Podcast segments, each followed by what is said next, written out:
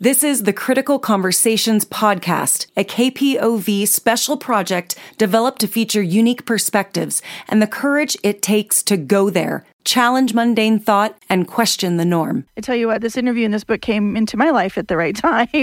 It's, it's such a privilege to be talking with you. I love this work, love your reputation and what you've been doing. You know, spiritual teacher, best-selling author.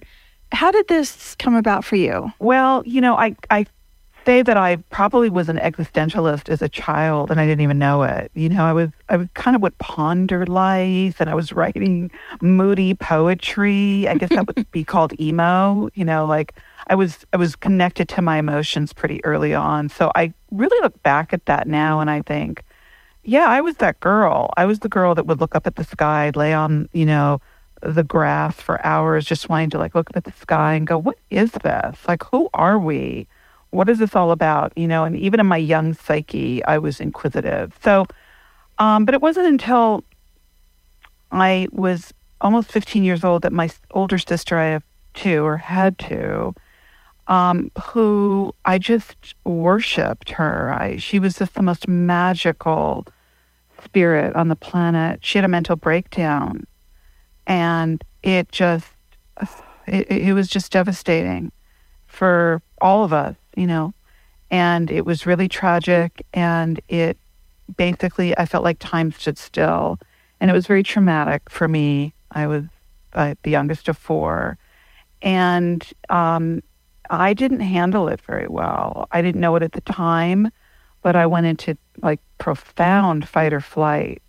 And um, what rushed to the foreground of my mind was, oh my God, what happened to her is going to happen to me. So I started to develop all sorts of what I call side effects or symptoms, which I talk about a lot in my first book, so too, that I this anxiety that I got just reared its head and I didn't know why. Fast forward to I was an actress for 10 years and it started to impact my career and I knew I needed help.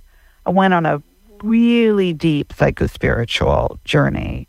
I wanted to know about the workings of the mind and that took me to Jungian analysis, and I did all sorts of different psychospiritual um, studying of modalities and therapies and all that. And then fast forward again, I became a life coach and started to work with a lot of people and realized that what I was helping them with was the way they think, what I call thought transformation. And I wrote my first book, which was a method for transforming negative and fear based thoughts. And then that took me to Live True, which I wrote right after my sister Esther, who I'm speaking about, passed away. Because that just, wow, that put everything in perspective for me. And when you lose a loved one, uh, you know, you look at life so differently.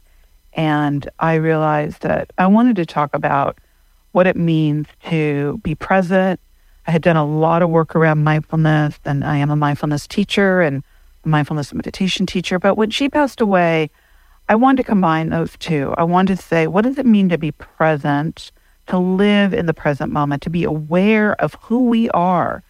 So then, who are we? You know, who is the authentic self? Who's the real Ora? You know, who am I right now? And that's the book that I wrote. I combined that. I combined the authentic self or the exploration of the authentic self. You know, really uh, peeling the onion, lifting the veils of all the different personas and roles we play. And how do we just drop into the authentic, real, true, genuine self and be unafraid to do so and then bring that person, the real Ora, the real dawn into the moments of our lives. So that's really, you know, kind of like the the basic background, you know, in a nutshell of what brought me to this moment now. I'm so sorry for the loss of your sister. Thank you. Losing a loved one, losing someone close to you, it it until you've been through it, you you don't quite understand. Right. Um, and that's right. not to minimize anybody's journey or, or what they're experiencing, but it is it does really sit you back and make you kind of reevaluate a lot of things. Absolutely. It does. It really does. And the preciousness of life. And, you know, the, the beauty of mindfulness is that it really teaches you how to be present and how to really appreciate the moments of your life. It's being in the present moment with total awareness. And the more you practice it, the more you really do appreciate the moments more because you're very cognizant of when you're rushing through them or hurrying them along. And you're like, whoa, whoa, whoa, whoa, wait a minute here. You know, I don't want to rush through my life. I'm not going to get these moments back. So that's why I felt it was such a great opportunity to combine, you know, again, the gratitude and the preciousness of life and what it means to really show up and be present in our lives and to value them. You know, and that's, as you know, with Live True, that's what I filled the book with, with, you know, helping help people raise their awareness of how important it is to be present. Well, and that's like, you, you mentioned that too in what you just said as far as practicing mindfulness, practicing being in the present. What does that mean? Because it's not something that we ever, I don't want to say necessarily have down 100%, but we're able, there is a little, a, a hurdle, an aha moment where we kind of, we kind of, oh, I get it. But it, sometimes yeah. it feels like it takes forever to get it. It does. And I'm glad that you just talk about the realness of that in that I didn't, you know, I don't write these, these sort of quick fix books. I don't write like, oh, hey, here's the formula, here's the method, and everything else is going to go away. That's not true. You know, it's how do we use these skills, you know, this tool set, toolkit, if you will. And it's the same for my first book, Says Who. It's like we need the help. You know, um, I love that quote by Pierre Teilhard de Chardin, the French philosopher. We are spiritual beings having a human experience. And we forget that. You know, we get so caught up in the doing of our lives and the busyness of our lives that you and I talked a little bit about before that we need the help, you know? And so mindfulness, I feel, is the most amazing tool. It's an inherent quality that each of us has, but we don't necessarily use it.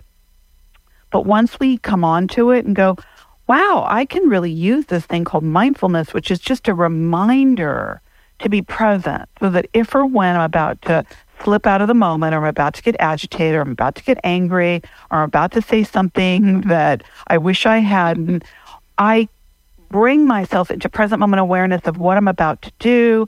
You know, maybe take a couple of deep breaths in, which is very meditative. And I talk about meditation that you don't have to just be sitting on a yoga mat or a meditation pillow to do it. It's mindfulness, bring this into present moment awareness and go, okay, hello, you're rushing right now, or you're not really being mindful in the way you're talking to this person right now, or you're about to like get super angry and reactive in traffic. You know, it reminds us, it helps us. And so that's the way I really want to offer up mindfulness to people because it is hard. You're right. It's hard to stay conscious and mindful all the time. That isn't real. I mean, we're not we're not monks, you know, meditating all day we aspire to be more mindful. We aspire to be more present. We aspire to be more conscious. So these are the ways in which we can help ourselves. And doesn't that come down to it's like knowing yourself, knowing when, okay, I know I'm going to get triggered and I better step away, take some breaths, or do something to change up what's going on in my head right now so I can kind of get out of my head. Right, exactly. And I even um, talk about something called mindfulness repair in Live True because sometimes we say something to someone, or sometimes we're hurried and we're hurried to get out of the house and we barely look at a loved one in the eye, or we cut them off mid sentence. And what I say about mindfulness repair is that, you know, let's just say you get in your car and you're on your way to work, it's to connect to the moment that we weren't being mindful and say, huh, that wasn't that wasn't very mindful of me. I'm going to, if I can, the sooner the better, but not to beat yourself up in the process, but to remind ourselves that when we get a moment, we can say to a loved one, Hey, I'm sorry I was really short with you, I was really impatient with you this morning. I was hurrying to get out of the house. And people really appreciate that, you know, when we can then go back and, and say that, you know, and again, sometimes we won't get that opportunity, and that's okay. What it does is just reminds us to be more mindful the next time. So, really, what that's saying is how do I carry mindfulness into the moments that will come up for me? And it it is really good reminder. And you know, it's interesting too, t- thinking about mindfulness because I know as I've grown, as I've matured, as I've had life lessons, it certainly makes more sense and, and I and I understand it and I'm able to practice it. But I can't say I did that when I was younger. It, does it have to mindfulness does it have to come with age or is it something that you know are you know when you're in your 20s and your teens is that something that can be achieved then and how would you do that that is such a good question actually very timely because i'm about to teach a mindfulness course in school in a school and it's really exciting to me because things like meditation and mindfulness are being um, taught in schools now. So, you know, that's very exciting that this stuff is getting into the mainstream and it's not considered fringe or alternative. I think the sooner that we teach it to children, the better. And if you have children and if they're open to it, because we know they're usually not open to stuff like this, but we can bring it up to them and we can, you know, make them aware of it. I have two children and um, they know what I do. And when I talk to them, I, I've brought up mindfulness. They don't push it upon them. I don't think that's the way to introduce new ideas and new concepts. I would venture to say that with time, this is going to get so into the mainstream that it's going to become second nature. I think what we're really witnessing is that this is, it's not that it's new, because if you trace it back to the Buddha, you know, it's a 2,500 year old idea of how to be present and how to be conscious. So we take that into the 21st century and we're learning it. And you and I are talking about it, which is great. And more and more people are coming on to this idea. And that's the beauty of it. So I think it can be taught at any time. I think, you know, my hope is that it will be taught sooner, you know, in the school system. But for now, you know, jump into it whenever you can. And it doesn't matter how old you are. You know, you can be any age at any moment in, you know, time in your life and learn this skill. This, this, as I said, it's an inherent quality that each of us has. And Ora, the book, Live True, A Mindfulness Guide to Authenticity, who is this for? Who do you want using this book? I wish that everybody would pick it up. You know, you, you talk about like, you know, the age and how old. I really want to spread mindfulness out into the world, and I don't want anybody to feel left out. I don't want anybody to feel like that's something that they don't know how to do or they can't do. Um, I think this is for everyone, and I want to support that. I want to support everybody trying mindfulness and saying that you can do it. Each and every one of us has the ability to be more mindful. And what could somebody do today, just a simple step that someone could do listening to us that, that they could help them start this practice? Well, I'd love to suggest to find a quiet place to sit. You know, as a meditation teacher, a lot of people say to me, I don't have time to meditate. And again, I want to include people. So I want them to know that they can do all of these things. And a great way to start is to just, you know, maybe take 10 minutes in your day just to be quiet and just to sit quietly. And that could mean that it could be with yourself. If you have an animal, maybe you want to connect to your animal and be present with something. It could be maybe cooking, you know, observe yourself in the moment and try not to rush and try to really appreciate. I have something called your morning cup of tea or coffee can be your meditation that I wrote for Huffington Post years ago. You know, drink a cup of tea a cup of coffee and really taste it. Don't rush through it. You know, feel the warmth of it on your lip, feel the warmth of it going down your throat.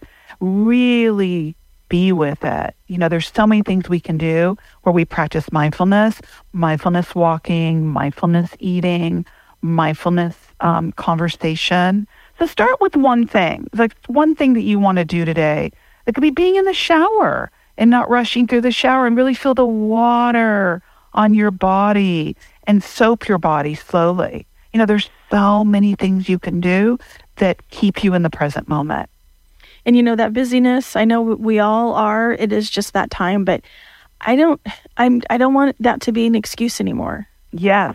And we can you. be mindful of our busyness. Like, okay, are we really that busy? I know. And do we need to pare it back? And do we need to, you know, really revisit what that's all about? Cause right. And if you, by the way, just to say to your listeners, try it just a little bit each day and it starts to grow and it's like a muscle. It strengthens and it gets more powerful. And then you're going to see that you like it because you're going to start to enjoy the moments more. You're going to start to taste your food better. You're going to be a better listener.